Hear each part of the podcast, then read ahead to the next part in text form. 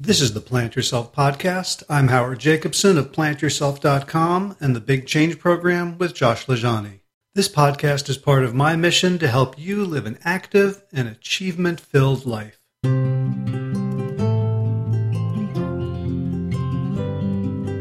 couple quick items of business before we get to today's interview. First, the Oatmeal Project is back. The Oatmeal Project is a report that I wrote a while ago, and it's about oatmeal and it's about how to handle breakfast in case you're looking to transition to a whole food plant based diet and you find it overwhelming and you just want to handle one meal. One meal during the day, which is actually a third pretty much of all the meals you're going to eat during the day. And I just wrote a simple report on how to make it really, really simple, to have variety, to keep it healthy. And it's called the Oatmeal Project. And I won't tell you what the main ingredient is because that's a secret but you can probably guess from the title. So you can get that at plantyourself.com slash oatmeal. It's free, and you also get a complimentary subscription to the Big Change Bulldog, my weekly-ish newsletter that I haven't sent out actually the entire month of August, I think. So uh, I've got a backlog of stuff to put in there. And that's again, plantyourself.com slash oatmeal, all lowercase. Second thing, big thanks to all my supporters on Patreon who are inching me towards my goal of not subsidizing the podcast myself, but making it a, uh, a self sustaining thing. Um, if you want to support the podcast in that way, to, to give back to the community and to acknowledge the value you get from the work that I do, which, which averages about 10 hours a week, you can go to plantyourself.com and click on the Patreon button on the right sidebar, or you can just go to Patreon. That's P-A-T-R-E-O-N dot com slash plant yourself. Either way, you'll get to the same spot, and you can make a contribution that reflects uh, your perception of the value that you get from the podcast, the value of my time in putting it together, and your current financial resources. So, you know, only give what you are really comfortable not missing. And of course, if you do become a sustaining patron of the show, even at $1 a month level, you get access to all the healthy habit huddles that I have ever done and will ever do as long as you remain a patron. Last month, I did one on self criticism and self compassion, and I have one queued up on gratitude, and they are designed to help you get healthy habits into your life. All right, let's talk about today's guest. Bernie Roth is an incredibly smart and charming human being. He's co founder and academic director of the Hasso-Plattner Institute of Design at Stanford University, which is known much more commonly as the D School, the Stanford D School. It's a famous hotbed of design, of innovation, of entrepreneurship, and Bernie is one of the founders. I first came across his work through his book, The Achievement Habit Stop Wishing, Start Doing, and Take Command of Your Life. I was listening to it as an audiobook while I was preparing a uh, potato bed. And all I, could, I listened to it because it was sort of a business book and about how to design businesses and things like that. And as I was listening, it occurred to me that Bernie would make a great guest on my friend Peter Bregman's Bregman Leadership podcast. So I uh, suggested that Peter get in touch with him. He did, and a few weeks later had produced and published an interview with Bernie on his podcast. And it was then that I listened to that interview that I thought, wow, Bernie would be a great guest on the Plant Yourself podcast. And it's kind of funny how I didn't think that originally, but only through the filter of Peter's questions. And here's why. Bernie's great contribution to the world, aside from his numerous inventions and innovations in machine design, robotics, and engineering, is the insight that successful, happy, healthy people generally don't achieve these nice things by accident. Instead, they apply design principles to their lives and they make the good stuff happen. Now, they don't formally recognize that what they are doing is informed by design thinking most of the time. But once you meet Bernie, you'll see that the things you want to achieve, whether they are a clean diet, an exercise habit, a better relationship, a more lucrative and meaningful career, these can all be approached as design problems rather than pipe dreams. So, in the interview, Bernie and I discuss how to apply his work to the goal of making sustainable, healthy lifestyle changes. And I hope you find his wisdom and his techniques as valuable as I do. So, without further ado, Bernie Roth, welcome to the Plant Yourself podcast. Thank you. So, I wanted to talk to you because I have spent the last few years of my life helping people get healthier and you know change habits, behaviors, lifestyles, diet. And I did I picked up your book uh, kind of as a business book. Like I, I was I was I was interested in it for myself in terms of I was having some struggles like designing my own business and how it was going to work. But the more I listened, the more I realized that your type of thinking really could lend itself in a profound and kind of revolutionary way to the work I was doing with other people. Um, so that's that's why I wanted to talk yeah, to you. But that sounds interesting. Glad to talk to you about it. Great. So, I mean, one one thing that I got yeah. from the book, and we'll we'll get into, I hope you know all all the elements, is is that like you had a pretty rough childhood. Um, and it, it's not the sort of childhood that that one would think, ah, this person is going to become a you know an, an influential engineer, designer, uh, inventor, educator, um, and yet at some point you discovered for yourself that life was something that could be designed rather than just um, you know experienced as a as a bystander or a victim. Can you, can you kind of give us a sense of like you know from sure. the early years to sure. to how that happened? Yeah, well, um, it, it, you know it happened gradually, and uh, it happened. Uh, I had sort of a uh, not very distinguished youth in the Bronx, and uh, got into a lot of difficulty, and uh, was not interested in school, and essentially almost flunked out, and and so at one point at school, they were about to flunk me out, and I said, "Well, I'm not that stupid," and uh, I sort of settled down and went from being essentially straight D to straight A, and then kept going into graduate school, which totally confounded me that I would do that and ended up really liking the academic world. And then I became a professor and came out to Stanford, with a very sort of straight engineering background that uh, you know the only thing you I was a designer but designing machines and eventually robots and that kind of thing and um, I started to notice that the people around me uh, Silicon Valley was a very different place then than it is now. And uh, a lot of people, especially ex students, graduated, and they always talked into go- about going into their own business, and they didn't. They mainly went to work for big companies like Hewlett Packard and some like Ampex and Raychem, which don't exist anymore. And uh, basically, it reminded me really of this uh, O'Neill play, The Iceman Cometh, where everyone's in the bar for the entire play, and they keep talking about leaving and crossing the street, and no one ever leaves. And so I had the sense that maybe part of what I do it should be to give people an opportunity to get past this kind of pipe dream and to really get to do what they think they want to do. And so I designed a course which was uh, sort of ahead of its time in those days, where I essentially was using the methods uh, I had learned uh, on machines, but on people. and uh, I was giving, I had a project in the class where you had to do something you've always wanted to done but never done before and it could be anything. It didn't have to do with anything with engineering. Most of the cases it didn't.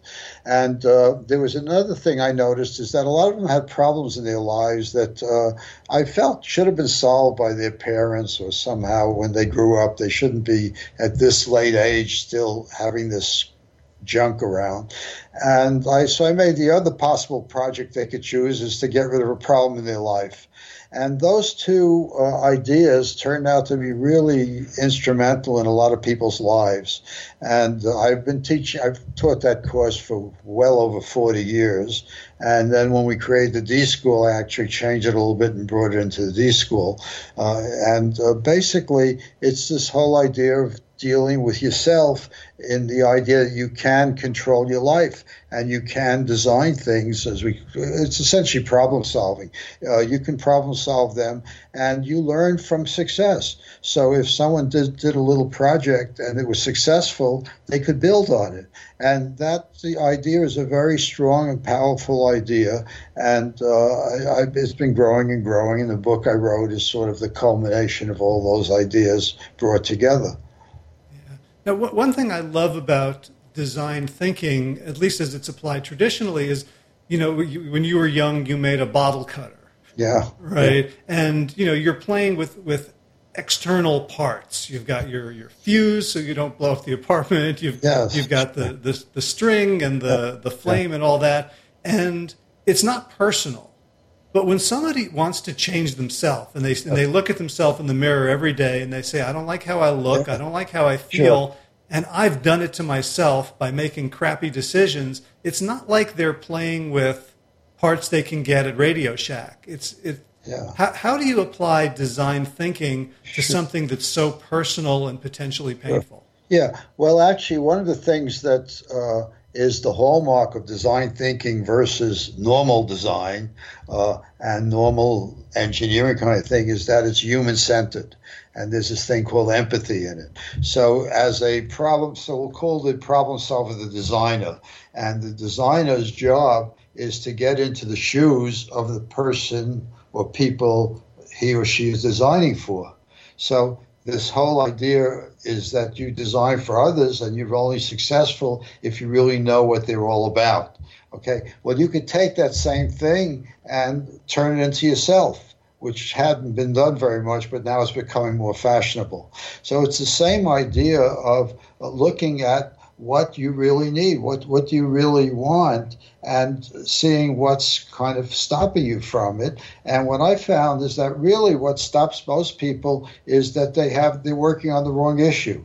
They really don't have the right issue in mind, and there are ways to get to the right issue. So most people are smart enough uh, to to figure out their problems. I mean, it's it's so it's so obvious when I work with. I do a lot of groups and creativity and all that, and it's so obvious when I have a room full of people and someone comes up with their earth-shaking problem that they have no idea how to solve everyone else in the room can see right through it immediately. but then when, when your turn comes, you can't see through it. So it's this whole idea of being able to step out and see yourself not uh, with the eyes of others and, and being able to help yourself. So it's it's not that we're helpless. So, so one thing is, is it a pipe dream or do you really want to do it? So if it's a pipe dream, that's fine. It may or may not happen, and who cares? Uh, but if it's something you really want to do, you have to give it the you have to have the intention to do it, and you have to give it some attention. So you have to be clear what you want to do, and you have to be clear that you have to take the time and the effort and whatever it takes to do that. So that's kind of where, it's about. But the problem with even if you get that, most people don't end up with the right problem. So I'll give you an anecdote, which is just perfect. So uh, there's a woman uh, who she she's a she writes for the New York Times, and uh, Tara Parker Pope's her name, and uh, she has a column. It's sort of a science column. It's a health column. Maybe you read it because of your work. And uh, someone uh, she around New Year's, she way before New Year's, she decides she's going to try and do a New Year's Eve column because you know everyone makes resolutions and they never carry them out. So she thought she would do something about that. And someone advised her that she could talk to me in that I know something about problem solving. So she called me up out of the blue and she said, Hey, could you give me some ideas uh, for the problems I could give my readers and, and something we could work on uh, my, through my column? And I said, Well, we don't really work that way. We don't really give people problems. We really find out what their issues are and then we reframe them. So she said, Well, could you give me an idea? I said, Well, uh, tell me. Tell me really what you're losing sleep about. What what's really bothering you in your life? And she said, Well, this is embarrassing, but uh, I've put on so much weight that I don't go out anymore. I just stay at home and nerd out with my deadlines and my columns and books. And uh, we just had a reunion of my college, and I love those people, and I just was ashamed to go there. So I said, okay, so have you tried to lose weight? She said, yeah, I've tried everything. So I said, okay, so what we say is what would it do for you if you solved your problem? Okay. What would it do for you if you lost weight? She said, Well, then I could have a social life. So I said, Well, what we would do is forget about losing weight. You've already tried that, doesn't work. What you want to do is work on getting a social life. And she said, "Okay, let me think about that." We, we hung up, and that, and I didn't hear from her for a long time. And then I get an email that says, "Look in next Tuesday's New York Times," and there's this article by her saying I spoke to this professor, and uh, he told me what I just told you, and I did that. I went out, and I lost 25 pounds. The point simply is that instead of staying home and eating, you know how we, we, we were neurotic and we were always eating stuff we shouldn't, all that, she went out and got a little bit of a social life and it broke the spell. And that's what it is most of the time. You have to reframe. If you're smart enough, you're smart enough, I'm smart enough, your listeners are smart enough to solve most of their problems. And they do. Everyone solves a lot of problems. You and I connected here, we're talking, you know, you, you have a, your blog, you, uh, you do a lot of things. I do a lot of things. But yet we both lose sleep over lots of stuff, which is not peace in the world. It's not Donald Trump. It's very personal stuff we lose sleep over. Okay. And how come smart people like us can't solve those problems. And what I found out that in most cases is because it's the wrong problem. It's like losing weight when the real problem is social life. And I, that goes on over and over again. I'll give you another example. I was doing a workshop for some Stanford alum up in the Sierra Mountains, and this woman's big problem in life was how to get her boyfriend from stop to stop snoring and they had tried everything. They had tried everything, and uh, she just couldn't get gone to doctors and just couldn't get her to stop snoring. So I said, "Well, what would it do for you if you stopped snoring? If you stopped him from snoring?" She said, "Well, I'd get a good night's sleep." I said, "Well, the problem is get a good night's sleep." If mm-hmm. that's the problem, it opens up the solution space tremendously, right? What are some solutions? Well, the first one that comes to my mind is, of course, get a different boyfriend or go to a different room or, you know, wear earplugs. I mean, there's a million possible solutions. So when you reframe that way, you actually open up the solution space tremendously. And most of the times, the solution is right in front of you. Okay, so and you can do that with anything, and the kinds of thing, issues that you're interested in are, are beautiful for that way. You know, so if someone says, uh, uh, I don't know, give give me an example of a, of a problem that you, one of your listeners would face that you want to help, help them get solved. Sure. Well, a lot of a lot of people listen to my show are already committed to eating a certain way, eating a sort of a very plant based diet with limited or no animal products. Yeah. And and they find that they believe it, they watch the movies, they listen to the doctors, they read the yeah. books, and they still go out and eat foods that they feel like they shouldn't and then they feel uh-huh. ashamed and yeah. they're in this this cycle of being out of control on their for their health and feeling like they're not sure. they're not living in accordance with the values that they profess. Uh, yeah, and then they feel badly about it, and that's sort of the, the New Year's resolution kind of issue. Right, and if you and if we asked them about it, they yeah. would say, "No, no, the problem is is exactly that I can't control what I eat, and there's no." There's no meta problem. There, you know, like yeah. that's it. So I yeah, can feel them. But the, there is a meta problem. The problem is that let's say the problem is how do I control what I eat? That's the problem. How do I control okay. And my question is, what would it do for you if you can control what you ate? And then you're going to get some things, you know, it may vary somewhat, but I would imagine it's something like I'd be healthier or I'd feel better or I don't know, somewhere in yeah. that ballpark. Okay. Right. I'd, I'd feel better. I'd be healthier. Okay. I'd, I'd have I'd have a my body would be the right size. Okay. And so I would feel. Okay. So let's pick one of them. Okay. So if it's like my body being the right size, let's just. I mean, it could be any one of them. But if it's my body being the right size, then the idea would be forget about this other stuff. It's not working for you. Uh, then just work on getting your body the right size and that probably involves other things than what you're talking about. You see, now the problem is this is the problem because I, I see you're not smiling, and the pro- the problem is I have this problem especially with Stanford freshmen a lot. Okay, they're so used to solving the problem that if I disappear the problem for them, they're unhappy, but you haven't solved the problem. But the whole idea is if you disappear a problem, it's a much higher level than solving a problem. Because if you solve a problem, it can come back to bite you. But if it's no longer an issue in your life, you get the idea. If it's no longer an issue in your life that the boyfriend snores or doesn't snore, it doesn't matter. It, that's not mm-hmm. going to come back to bite you at all. You get the idea? So you have to get to something which will handle the issue you really want. And most of the time, you can handle it. I mean, most people handle things in their life all the time. We handle hundreds of things. So you have to ask yourself, why is it this one thing I'm losing sleep over my inability to control what I eat, other words, eat healthy, that I want to, and yet I don't. And I think the the problem is, if you look at it, you're really doing it not to eat healthy per se. You're doing it because you want it to bring you something else into your life, like you have a body change shape, or I don't know, you know, whatever it is you, you want. You you you don't want to have diabetes. You want to have whatever the issues are. And if you work on that issue rather than the, the, the, one you, you're unable to. I mean, if you can work on the original one, that's fine, great, solve it, and get a good night's sleep and we don't have to worry about it. You eat healthy and go on with your life. Fine. But if you're really losing sleep over it and you've tried to do that, you've tried to leave the bar, you know, you're in the bar and you're just not leaving the bar, you just keep drinking, then what you have to do is reframe the problem.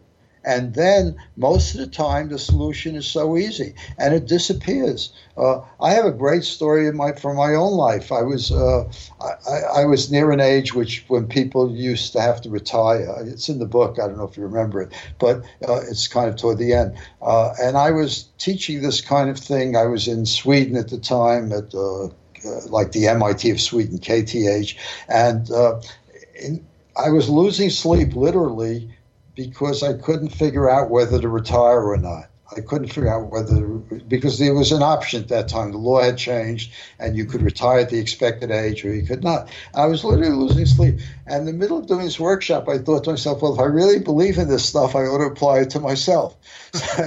so that night, I went home and I applied it to myself. And I said, "Well, what would it do for me if I could stop worrying about whether to retire or not?"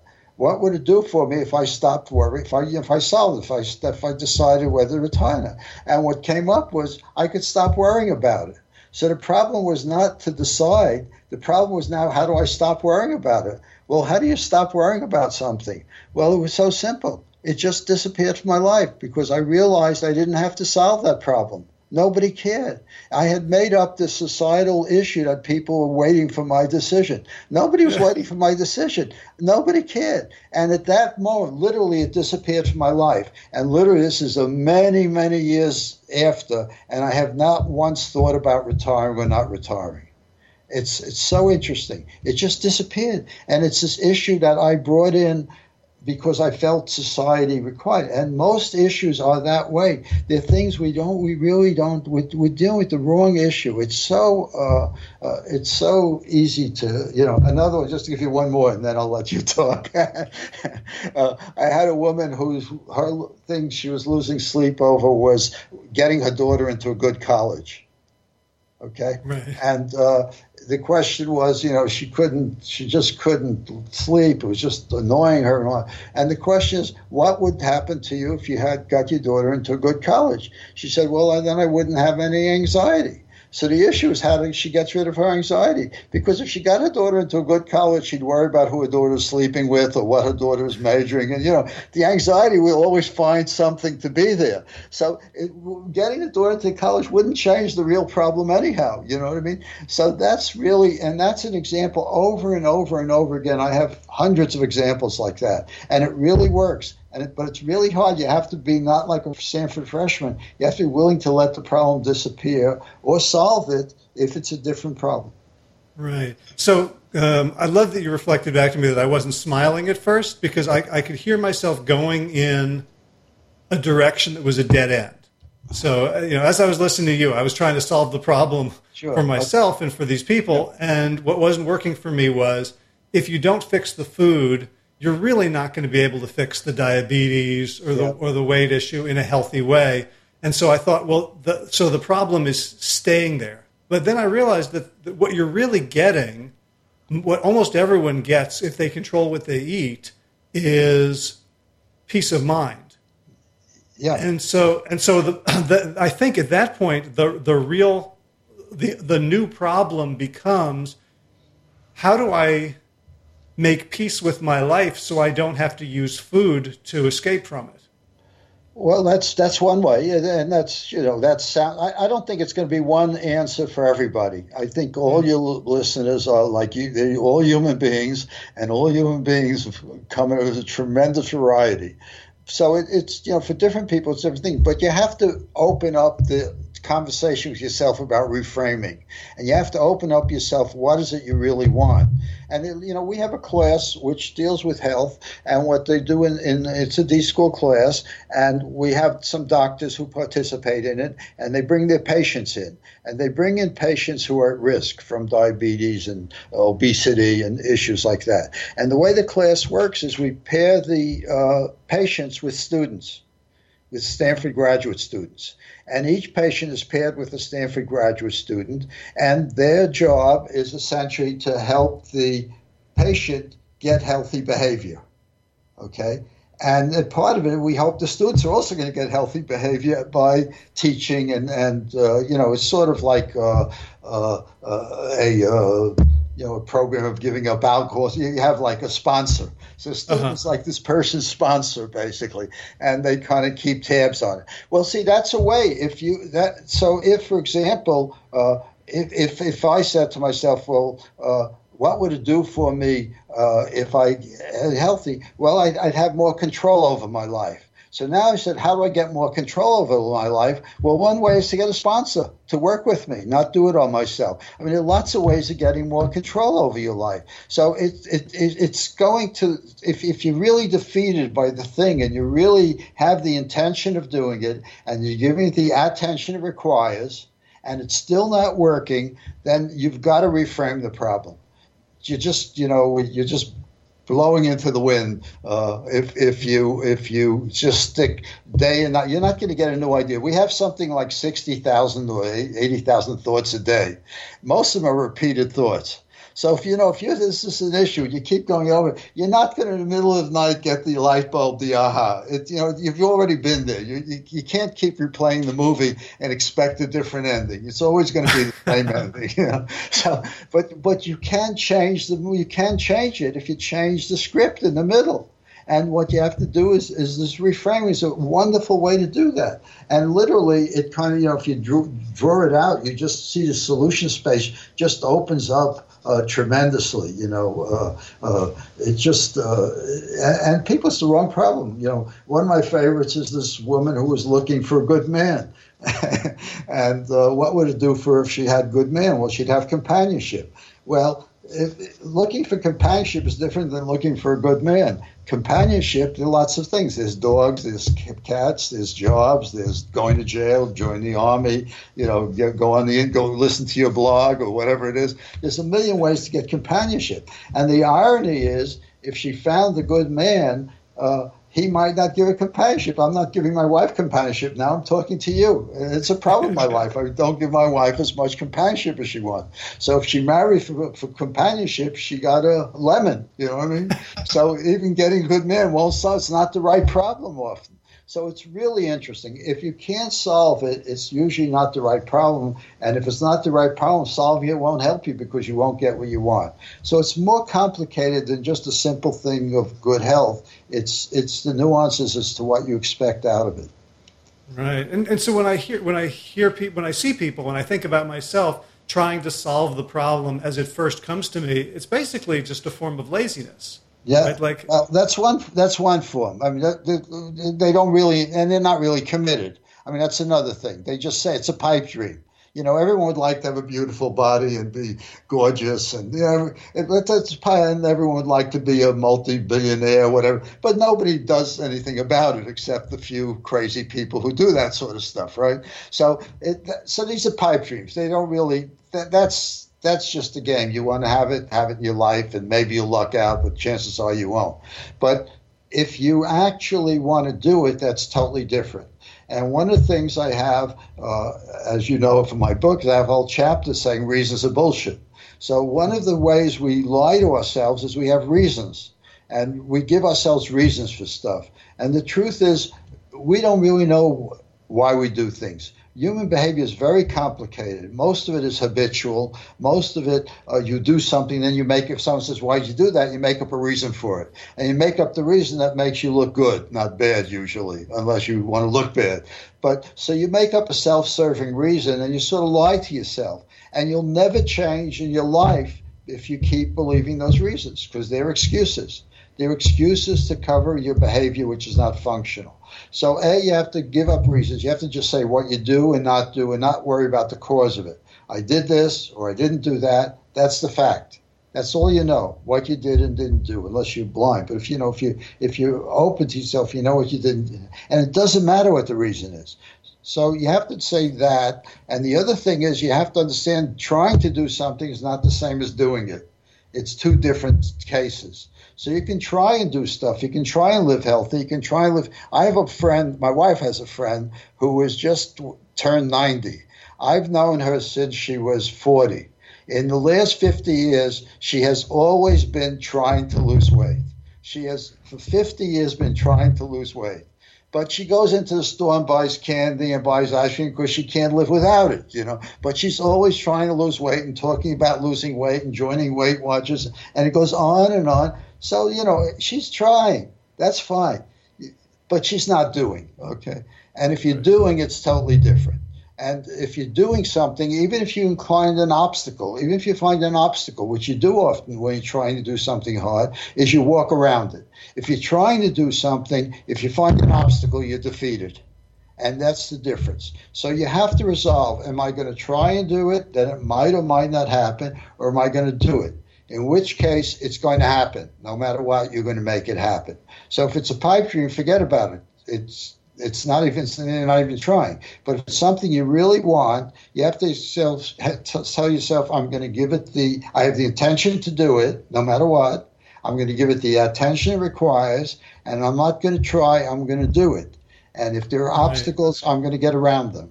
So, so when I when I hear that, I can yeah. I know a lot of clients who want to make it way more complicated than that and far more nuanced and say like Bernie really doesn't understand that it's much more complicated than that. There's approach avoidance, there's my childhood, there's all yeah, the issues. They're right? all they're all good reasons, which means bullshit. When I say it's a good reason, I mean bullshit. Yeah, they're all good reasons and they may even appear true but there's not the reason for any one behavior there's not any re- there's not it's so complicated you know? It's so anything like if you ask me why am i talking to you? Why am i on your show well, if you asked me that, I would, being a nice guy, I would say, because you invited me. Thank you very much. You know, I, I, really was honored and I'm pleased to do it. But it's so much more complicated. It has to do with everything that has with bloggers in my life and my, my book and uh, my thing, my time and all. And it has to do with uh, my great, great, great grandparents who had sex. If they had that sex, I wouldn't be on your program, right? So there's a billion reasons for everything. So we take the one that looks good and seems the most reasonable. So the point of being reasonable is to have a reason that seems okay. And then you're a reasonable person. But that's not why you do it. And that's not why you invited me. We don't know why we do these things. We only think we do. But we know what we've done, and then we make up a reason for it. So it, the reasons are just excuses. You know, if it, and the further you go back in your childhood, the better, the much better reason it is. If you go the further remote it is, you know, it's way. But you don't even know what you did two minutes ago. Really, you did it. It's such a com. You're so complicated. Your brain, uh, your, your habituation. I mean, it's just it's mind blowing how complicated we are. Yeah. So one of the things I started doing with my clients after reading your reasons or bullshit yeah. chapter is we'd have these group sessions where people kind of talk about their successes and yes. failures. And I started asking, and before I was kind of shying away from asking people why they failed. Like yeah. I felt like it was, um, you know, it was like stepping on landmines. But sure. since reading that chapter, I've really been focusing and getting people to express all the reasons they can't do what they want to do. Yeah, great. And it's amazing how all that withers in the sunlight of their own awareness. That's great. It, it, works very well. Yeah, yeah.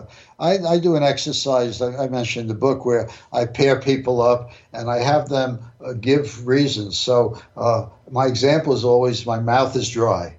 And well, why is my mouth dry? Because I'm talking a lot. Right now, my mouth is dry, actually, uh, because I'm talking a lot. Okay. But that's not the reason my, my mouth is dry. It's so complicated. I had a bottle of wine last night. I'm always dehydrated. My wife's always telling me I don't drink enough. When I go to Burning Man, my urine is not the right color and all that ah. stuff. You know, I'm totally, I'm a kind of dehydrated person. I don't have the eight, I don't have anywhere near eight glasses of water, whatever you're supposed to have. So I'm talking, that's a good reason for me to be my mouth to be dry. But a lot of people talk a lot and their mouth doesn't get dry. Okay. So it's that kind of thing that you have to understand. And so you do an exercise where you tell your partner just honestly what the reasons are for, for true things in your life. And your partner tells you that's a good reason, meaning it's bullshit. So they accept every reason you tell you and they just respond. That's a good reason. And that breaks it open for people because they realize all the reasons for their behavior are by and large they don't really know. And they, they, you know, some some they're more difficult with, but most of them they realize it's not the reason for, for the behavior. And it's really good in your group to do that because it gets people move off the dime. It gets them to realize their behavior is what it is and it's not the excuse that they they don't have to keep having it. Yeah, and I found when I opened the door for it, yes. that the the when they didn't have to feel defensive about the reason, yeah. then the reason lost a lot of its luster for them. Yeah. They, they, yeah. they, believe it as long as they have to defend it against yeah. something else or someone else or, or their own self judgment. But the minute they just list them all fr- freely, they're like, I got nothing. Yeah, they're, they're, they're not. They're, they're, races are such nonsense. We, we should live without them. It's really better not to use them if you don't have to. Just say what you did or don't do, and don't use the reasons at all. I had this funny experience. We had this uh, woman working in one of the offices, and I had a bunch of, of labels made, like to give out reasons of bullshit.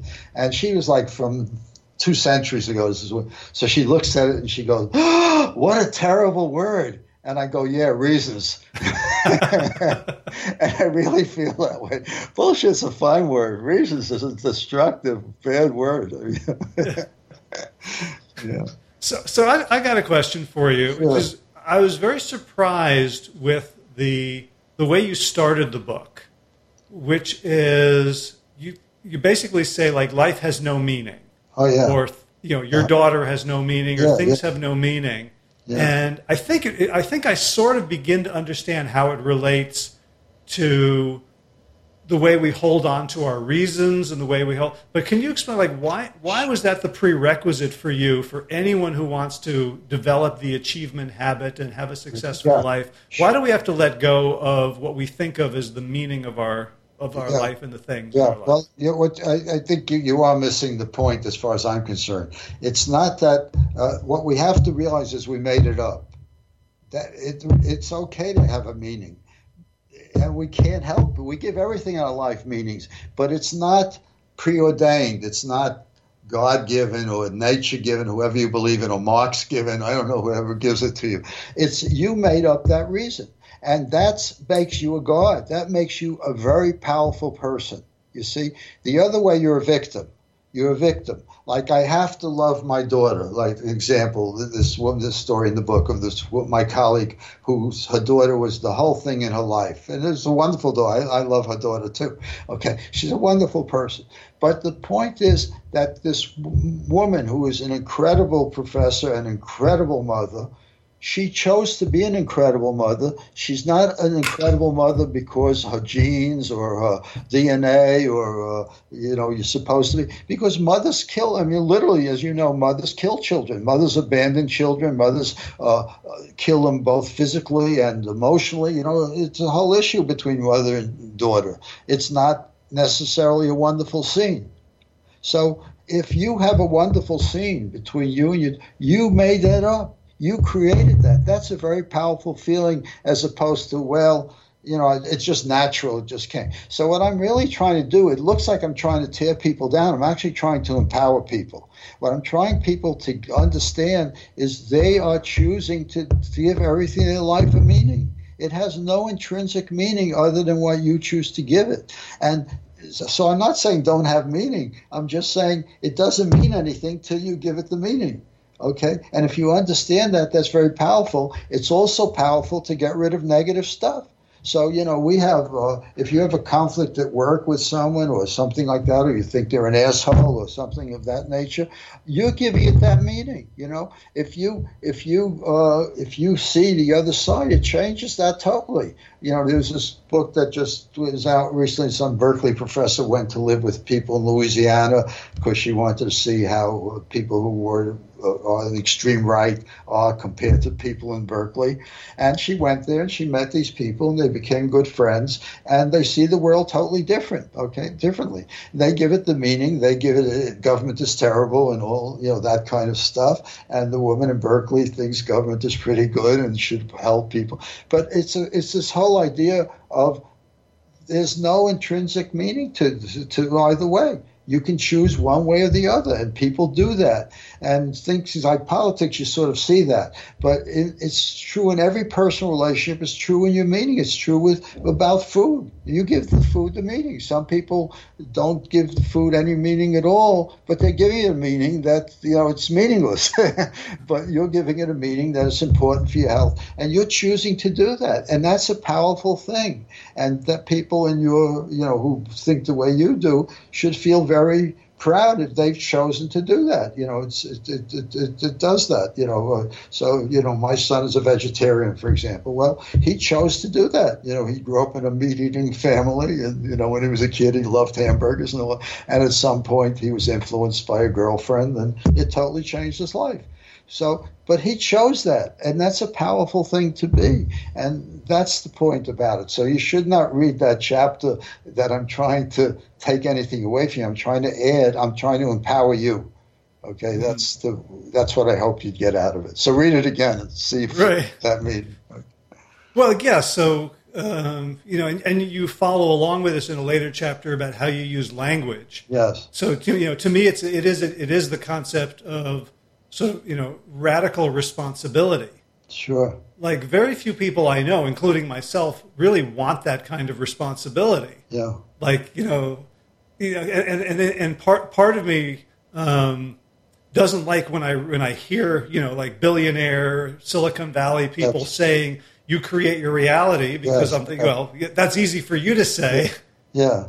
yeah. Um, and yet, and yet, yeah. you know, a, a, good friend of mine, you know, told me yeah. That every morning he wakes up and thinks about, do I want to stay with my wife and kids today, or do I want to go off? Yeah. And I was shocked until he said, like, the reason I do that is if I stay, I want to make sure that I've made a conscious, deliberate choice. And, I, and, I, saw how empowering that was yes. to entertain the other possibility. Yeah.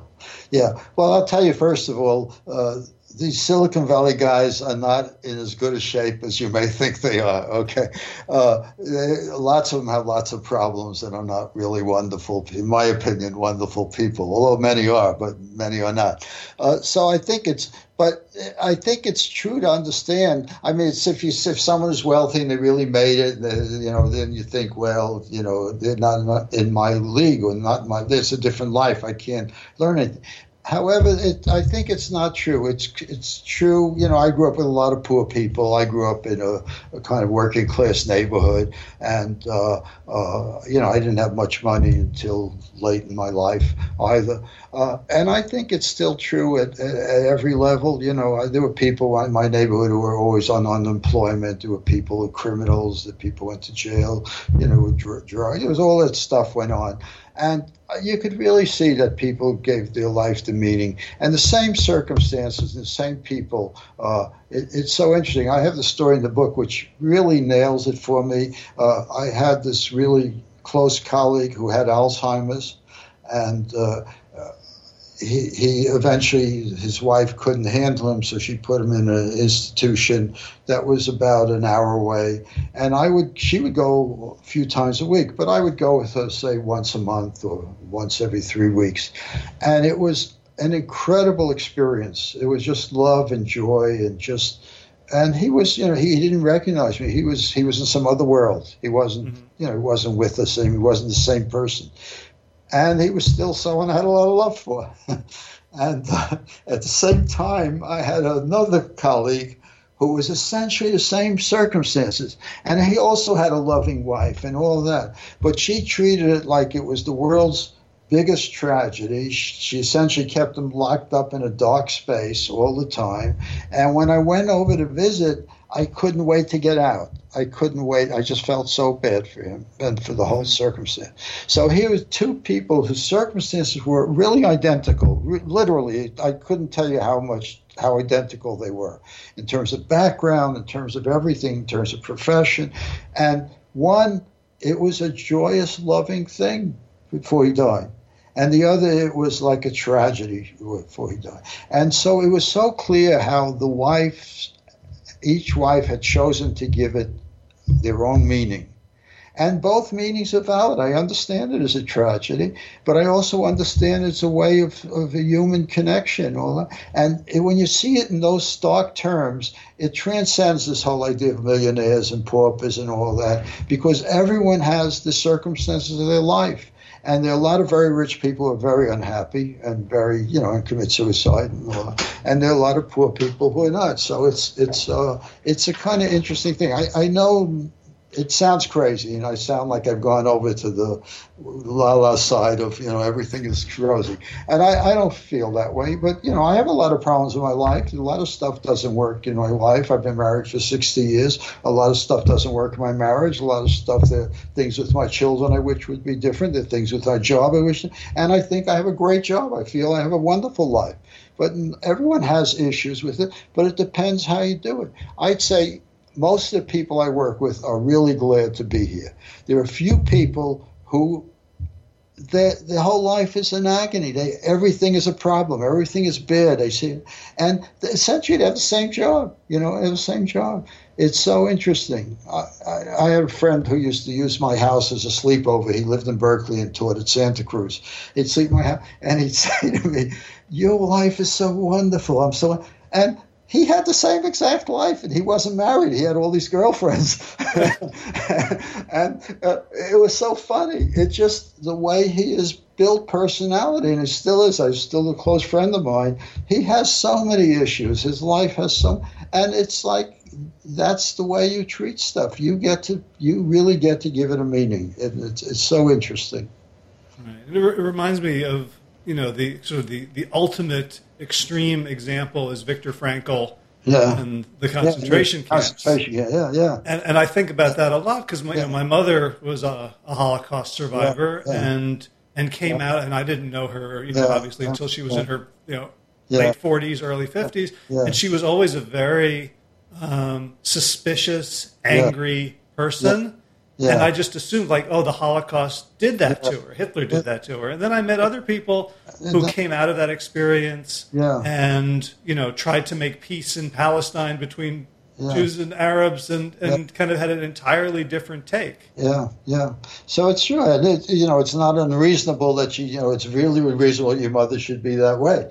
But it, she doesn't have to be that way and it's the kind of thing that's really interesting. And you know, when you get these counterexamples of people who've kind of transcended that experience and gone on beyond that to, to be different, it's kind of amazing. You know, it's just. Uh, uh, it, it, it and there's so many circumstances in life where you see people that are almost identical. And then even you know I know some identical twins, which is really interesting, who are very different in terms of, and you know they're, they're, they're genetically they're very close, and yet they're they're very different in many ways, and they're choosing somehow to do that. Yeah.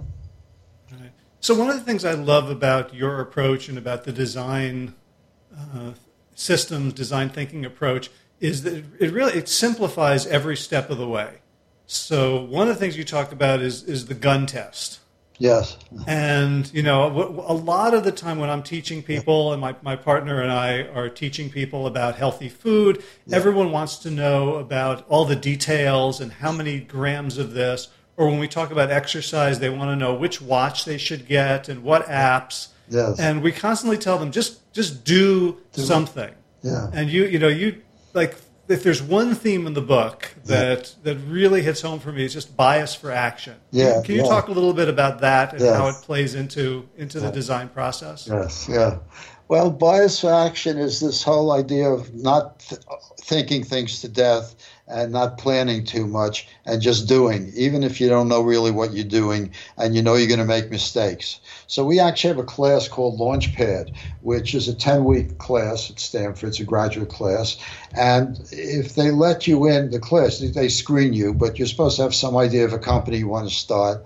And the whole idea is no planning is allowed and uh, it's not a class. It's actually you're starting a business. It's not a class, buddy.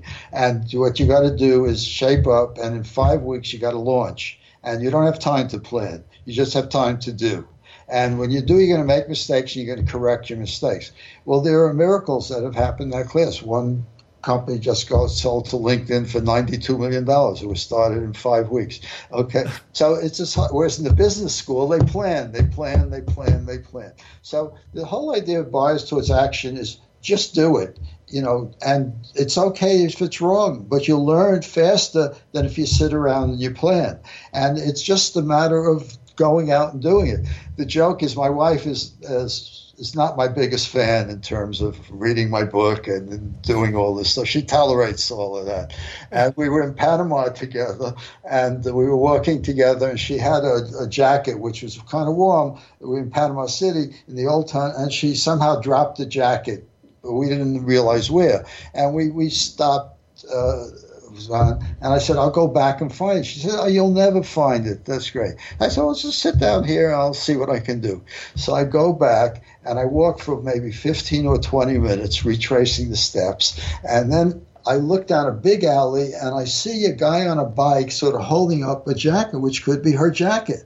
And he looks at me and he starts, and I start running. And I chase him for like four blocks. And as he gets through, then and I corner him. And then he says to me in Spanish, he says, you know, I just found it. And I believe it. He, he thought I was going to get him because he stole it. He said, I just found it. And he, he I said, good. And he gave it to me. And I actually gave him $2 just to make him feel good.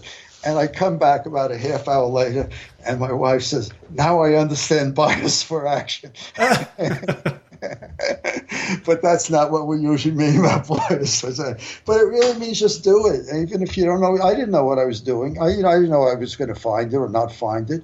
But I would, if I hadn't gone, I would have never found it. You know what I mean? It's just a matter of going and doing stuff, and in doing, miracles do happen, and that would, you know, it was a small miracle. Wouldn't wouldn't have mattered if we didn't find it or not. But it's that same idea, and we do that with companies. We do that with things all the time, and you learn. See, most of the time, you don't really know what the problem is. Most people live in a world that they think. You know, you go to school, they tell you uh, two plus two equals what and you go, well, I have two and two, and that equals four. So you know what you start with, you know what you're supposed to end up with. It's called the right answer.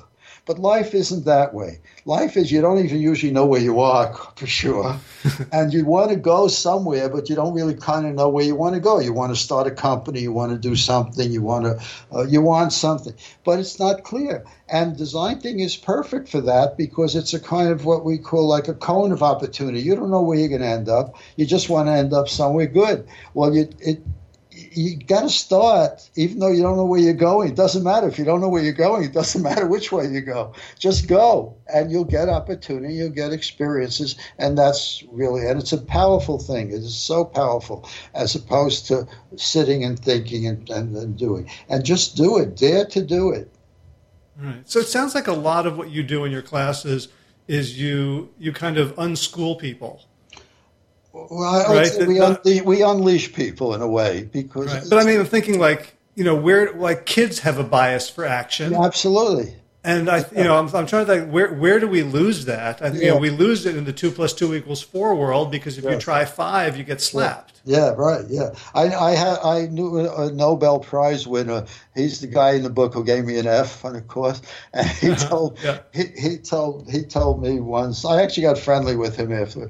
He told me his son will never be uh, in his league because his son doesn't ask why one and one isn't eleven. Okay, so that's the mindset. Okay, but at any rate, the point is, uh, it, it's. It, I have a friend who wrote a book called Creative Confidence, and the whole idea there is we all have confidence to do creative things when we're kids, and it gets squashed out of us by stop daydreaming. You know, Howard, stop daydreaming, do your work, or Howard, what that picture's no good that you're drawing. You know, don't you're not an artist. Go, go to, so we get kind of suppressed a little bit, but we still have a lot of that in us, and what we try to do here is we unleash it. So it doesn't matter if you can draw well or not. Just draw. Just express it with a drawing. We don't care if it's a good drawing or bad drawing. We're not going to give you a, commission or anything. We just want you to express your ideas best you can. The more you do it, the better you're going to get. And you have to overcome this fear, which is put, put that you know good, you're ashamed to do it. And uh, it does work with a lot of people. And also, you know, to be at Stanford, most students have had good records they're not used to failing or not getting doing things wrong. So it's a little hard in the beginning to get them to do something which they know might not come out right. But it's so it, is so liberating when you do that, and it, it for some it it flips. They flip. For some it doesn't doesn't change them. They they even reject it. But for most of them, it it it's really a freeing thing, and for some it just makes them new people. It just totally changes their whole lives and what they do and who they are. It just opens something that was buried in them, which they they was suppressed really. So yeah, it's good. So the the the hack that I took away from the book that has been most profound for me is when you talk about if you're in a boring meeting, be amazed at how boring it is. Yeah, that's right. If you're depressed, be awestruck by your depression. Yeah. And you know, I've I've taken like stand up classes, and so uh, now and you mentioned like, well, how would a comedian do it? And I'm now doing that for the awful things in my life yeah. And it is it's it's so liberating and it's it so is. playful because yeah. there's nothing in the world that isn't amazing yeah. if you have the right attitude about it. It's it's so interesting, and you know I had a hard time with the depression one. Uh, you know my publisher didn't want to let me put it in there, you know, but I have some experience with that, and uh, I I do feel it, it is it is where you know it's a little harder, but it's just a matter of. Uh, what happens is people snowball. They get depressed about being depressed. You know what I mean? It's but if you can just objectively look at yourself and say, you know, I'm really such shitty shape. Really, I can't get out of bed. I don't feel like doing. Feel like maybe killing myself and all that. Wow, I have never been this depressed before. This is fantastic. If you can make that turn, it really, I mean, it, it does work. It really does. I've, I, I'm not, I, I don't have much, personally, I don't have much depression, okay? I maybe once or twice in my life for a few hours. I've been very fortunate that way. But my father was manic depressed. My wife has a lot of depression. I've been a lot of through a lot of depression in my life. I see it around a lot. I really feel uh, it works, and it works on anything. It's like any, you know, even like the dish, you know, the simple thing like uh, people hate to. I don't know why they hate to wash dishes. You know, if you go there, you say, "Wow, the water's so warm. It's so great, and the suds. This is fun. This yeah. not as much fun since I'm a kid." Yeah. It's as opposed to a chore. We just did the garage. You know, the garage cleaning is a big thing in people's lives. My wife, she keeps saying she doesn't have a bias towards action, so she keeps saying, "We want to clean the garage. We want to clean the garage." Finally, I get so tired. I said, "We're cleaning the garage on Saturday. Are you in with me or not?" She says, okay, yeah. So Saturday comes, she finds we don't do it. But the next Saturday, we do do it. So we just did it the last Saturday, okay? And we did a good job and all that. Was, it was great, you know, and I, I enjoyed it all. It was like just a, and then we go back. Of course, she sees the half empty. She says, "Well, we didn't finish. We didn't clean all the shelves, but we cleaned a lot of the garage, you know, and it was fine. We enjoyed ourselves, didn't we? Yeah, it was okay. Yeah, it was, and it's just you know, it's just the attitude you do it. So if you if you if you're not going to have a good attitude, don't do it. You know, don't do it. You don't have to do anything. There's nothing you really have to do. And if you're going to do it, get the attitude of doing it. It's going to be a much more pleasant experience, you know? Right. And I love how you uh, you help us swap out the language instead of I have to is yeah, I, I want to. Yeah, yeah, yeah. So that's important. I mean, it, sounds trivial, and it's okay if you slip once in a while. I mean, I have a problem. I teach this stuff, so you have all these students who watch me, and if I say a wrong word, they correct me, and I hate that. I just hate that. It's just you know, don't correct anyone else. Just correct yourself. You know, fix the world. If you if you fix it, it's fine. So you know, I can't give a reason for anything. I, I'm, I'm I'm like intimidated because of teaching all this stuff. and it is really useful. And it's like but, but instead of and is so powerful. People use but so much more, and but is a blocking thing, and it's sort of you can't do it. And and is a you know it, it, it promotes activity, it promotes doing so, and it's usually the the, the situation is usually that things are not in contrast. But implies a, a contradiction, a contrast to each other. Uh, and implies two things that exist simultaneously, and you know they may be choices. They somewhat don't relate to each other, you know. Uh, right. So, so how how would you use and and but, you know, sort of as an example? Let's say for someone in my world, sure, who's like, trying to lose weight, yeah. but they can't stop eating chocolate. Yeah, yeah. So I, I, I, I'm trying to lose weight and I can't stop eating. Okay. That's really a much better example than I'm trying to lose weight, but I can't stop eating. Okay. Because now you have two situations. Are you trying to lose weight or you're not trying to lose weight? Yes or no? Okay. And can you stop eating or can't you stop eating? That's another situation. Okay. So you can lose weight. Uh, it has they, they, have nothing to do with each other but it's empowering you see if you if you lose weight it's like i, I give you another example uh, i was at a talk in japan the room was full of people and at the end this guy who know who took my course a japanese professor he goes bernie i love your talk it was a great talk but i go suishi and so you know because if you say but it's a squash but I yeah. your talk, and I didn't understand one of the things, or I don't agree with it, all that. It's you understand the, the energy in that? It, the, the and and the but are totally different. But is a put down it's a it's a destructive thing. So it's the same thing. If you're trying to lose weight and you have these things you're still trying to lose weight. But means you're not trying to lose weight. It's the excuse it's the reason why you can't lose weight you understand the two there's action the end the end is an action on both ends it doesn't squash it, but squashes it. You know, uh, I'd like that to go to a party, but I'm too tired. But I'd like to go to a party, and I'm too tired. Okay, and still a possibility I might go to the party being tired. The other way, I've squashed the possibility I'm going to go to the party. Okay, so it, it's a matter of what you want to do. It's it, if you've done improv, it's exactly this uh, thing. In improv, you're always supposed to say yes when your turn. It's yes and. It's not no but. If you do no but in improv, they'll kill you when the audience leaves. Yeah. yes, and promotes uh, conversation, promotes activity. You want to have a party? Yeah, let's have a party. Let's have a band too. Well, how would, how would you like that? And yeah, let's have dancing, Howard. And let's make sure there's a lot of booze or you know, as opposed to when I have a party, yeah, but I'm a little tired, uh, but I don't know, you know, have a band, but it costs too much to have a band, you know, it's that mm-hmm. whole thing. So, and is an empowering thing, but is a disempowering thing, and you have to try it out. And it sounds weird. It does. Uh, our, our common thing is we use but much more than we should, and we use and much less than we should and you can actually try. I actually had this funny thing with my publisher. They went through and they took out. I did. I had no buts in the book, and they were they put hands. They went. She went hands. I have this other thing which uh, help help sounds like you're helpless, and assist is a good thing. So this editor went through and took out all my things, and then she got to the chapter where I explained this stuff, and she goes, "Oh my god!" She sends me an email. "Oh my gosh, Bernie, I wish that chapter were earlier."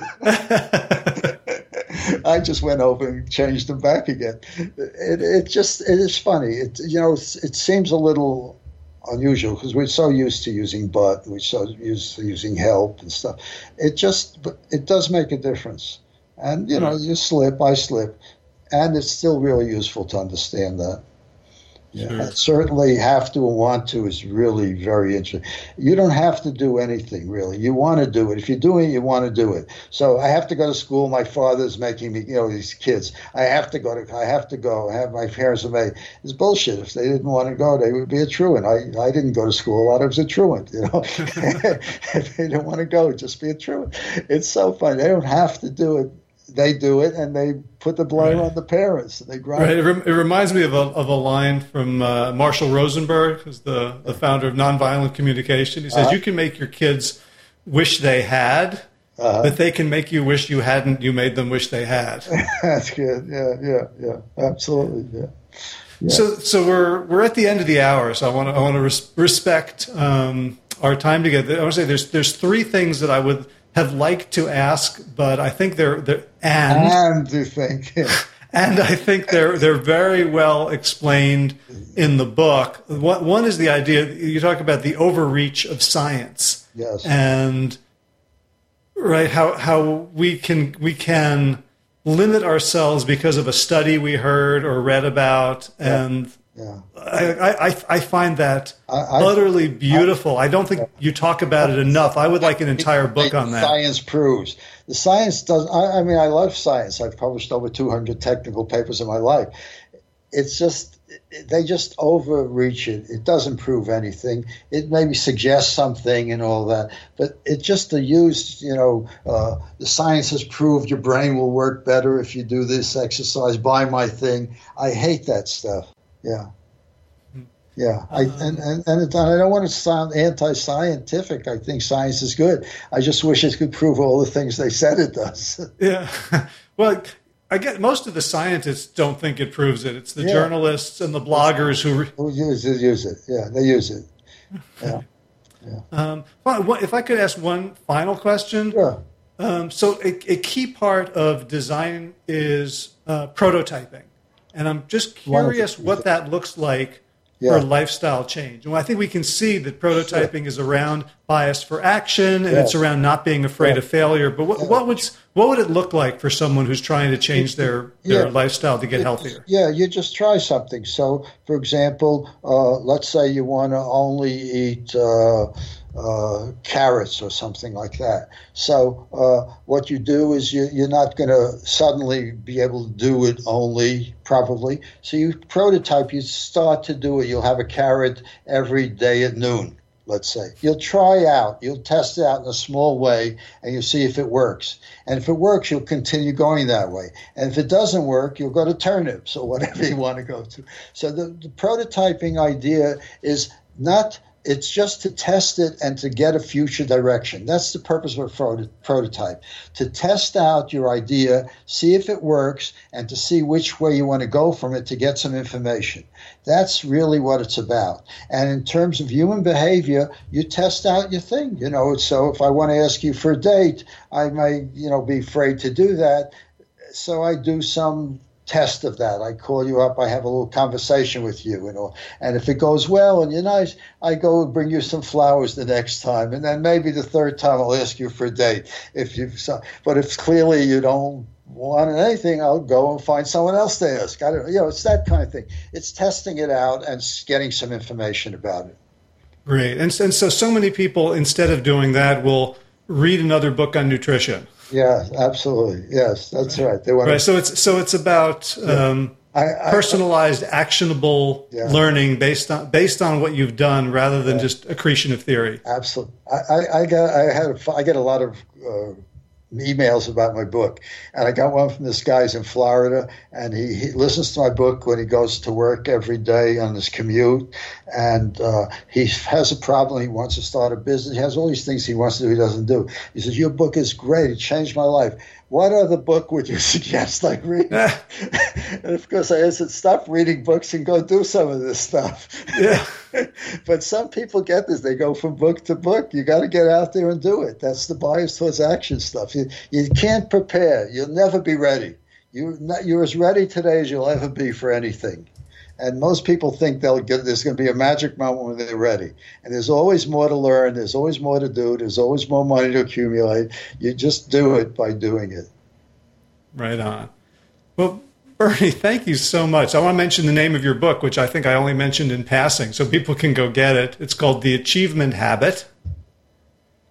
And it came out, what, 2016? It, it's, uh, it's two years. Two years. two years. 2015 July. Yeah. 2015. Yeah. So it's it's a, it's an amazingly it's generous languages also incidentally. How many? 14 other languages than English. Yeah. Just wow. So so this came out in Spanish and Indonesian. yeah, we've lost our competitive advantage. Yeah, that's right. Yeah. Yeah.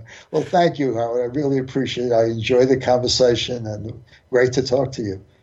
Yeah, thank you so much for all you do and for writing that book and making it so available to everyone and for for taking the time to be on the podcast. Well, it's a big part of my life. I'm glad to share it.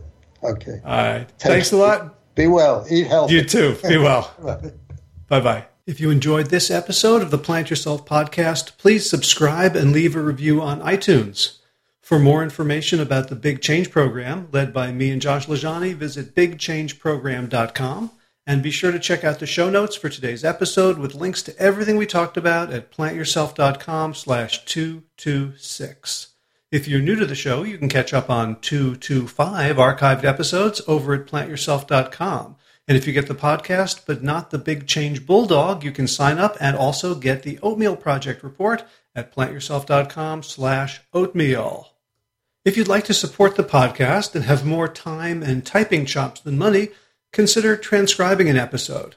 This will allow us to spread our advocacy to the deaf and hearing impaired and also to provide a convenient format for everyone to consume the content. We have a new transcript. Thanks to Kelly Machia, it's number 197, Scott Carney on Extreme Cold and Facing the World as It Is. Scott is an investigative reporter who hung out with Wim Hof and a bunch of other people who are exploring the extremes of human capacity to not only deal with difficult environmental conditions, but to thrive in them, to reverse autoimmune diseases, to get ourselves functioning the way we were meant to function. It's a fascinating conversation. His book, What Doesn't Kill Us, is a fantastic read. And you can get that again, the uh, transcript, as well as listen to that episode at plantyourself.com slash 197. If you would like to support the show and you're not such a great typist, you can share this in other episodes on social media or via email. You can write that iTunes review, or you can become a patron of the show with an ongoing contribution at plantyourself.com. Click on Patreon in the right sidebar. In garden news, we've gotten okra the last couple of weeks. I harvested the last of the eggplants yesterday. I chopped some basil down practically to the stems, and they have revived and are looking very nice for a, for a fall pesto push. Uh, we sowed beets and lettuce, and I'm starting to see the kale emerging from the ground. In running news, I have about five weeks till my 50K, but I'm going to take a little detour to, uh, to do a run, a fun run for my friend Ryan, who's race director for the first time for the North Carolina Pepper pe- Pepper pe- Pickled Peppers Pickled Peter Pepperfest, the Pepperfest Flying Pepper Run, which is going to be in Chapel Hill on September 24th. If you're interested, if you're in the area and you want to do a fun four mile run that includes stations where you have to taste different North Carolina peppers and the optional uh, shot of flying pepper vodka at the finish line, you can go to pepperfestnc.org. Big thanks to Will Ridenour for allowing me to use his beautiful song Sabali Don, the Dance of Peace. You can find more of Will's music at his website, willridenour.com. And last and not least, last and most, thanks also to all you Plant Yourself podcast patrons. You know who you are, but I still love saying your names. And here we go. Take us out. Kim Harrison, Linda Clownland, Anthony Disson, Brittany Porter, Dominic Morrow, Barbara Whitney, Tammy Black, Amy Good, Amanda Hatherley, Mary Jane Wheeler, Ellen Kennedy, Melissa Cobb, Rachel Behrens, Christine Nielsen, Tina Sharp, Dean Ahern, Jen Falkanowski, David Bizek, Mysterious Michelle X, Elspeth Feldman, Victoria Dolomanova, Leah Stoller, Alan Christensen, Colleen Peck, Michelle Landry, Josina, Julian, Roland, Stu Dolnick, Sarah Durkis, Rhymes with Circus, Kelly Cameron, Wayne Pedersen, Leanne Peterson, Janet Selby, Claire Adams, Tom Franzek, Jeanette Benham, Gila, Sir David Donahue, Blair Seibert, Dorona Vizov, Gio, and Carlin Argentati, Jody Friesner, Ruth Ann Funderburg, Misha Rosen, Michael Warbeck, the equally mysterious Tracy Z.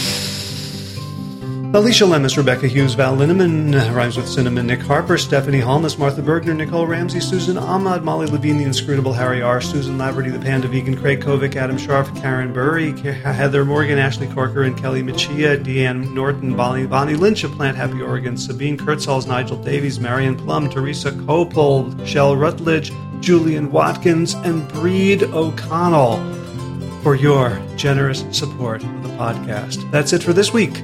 As always, be well, my friends.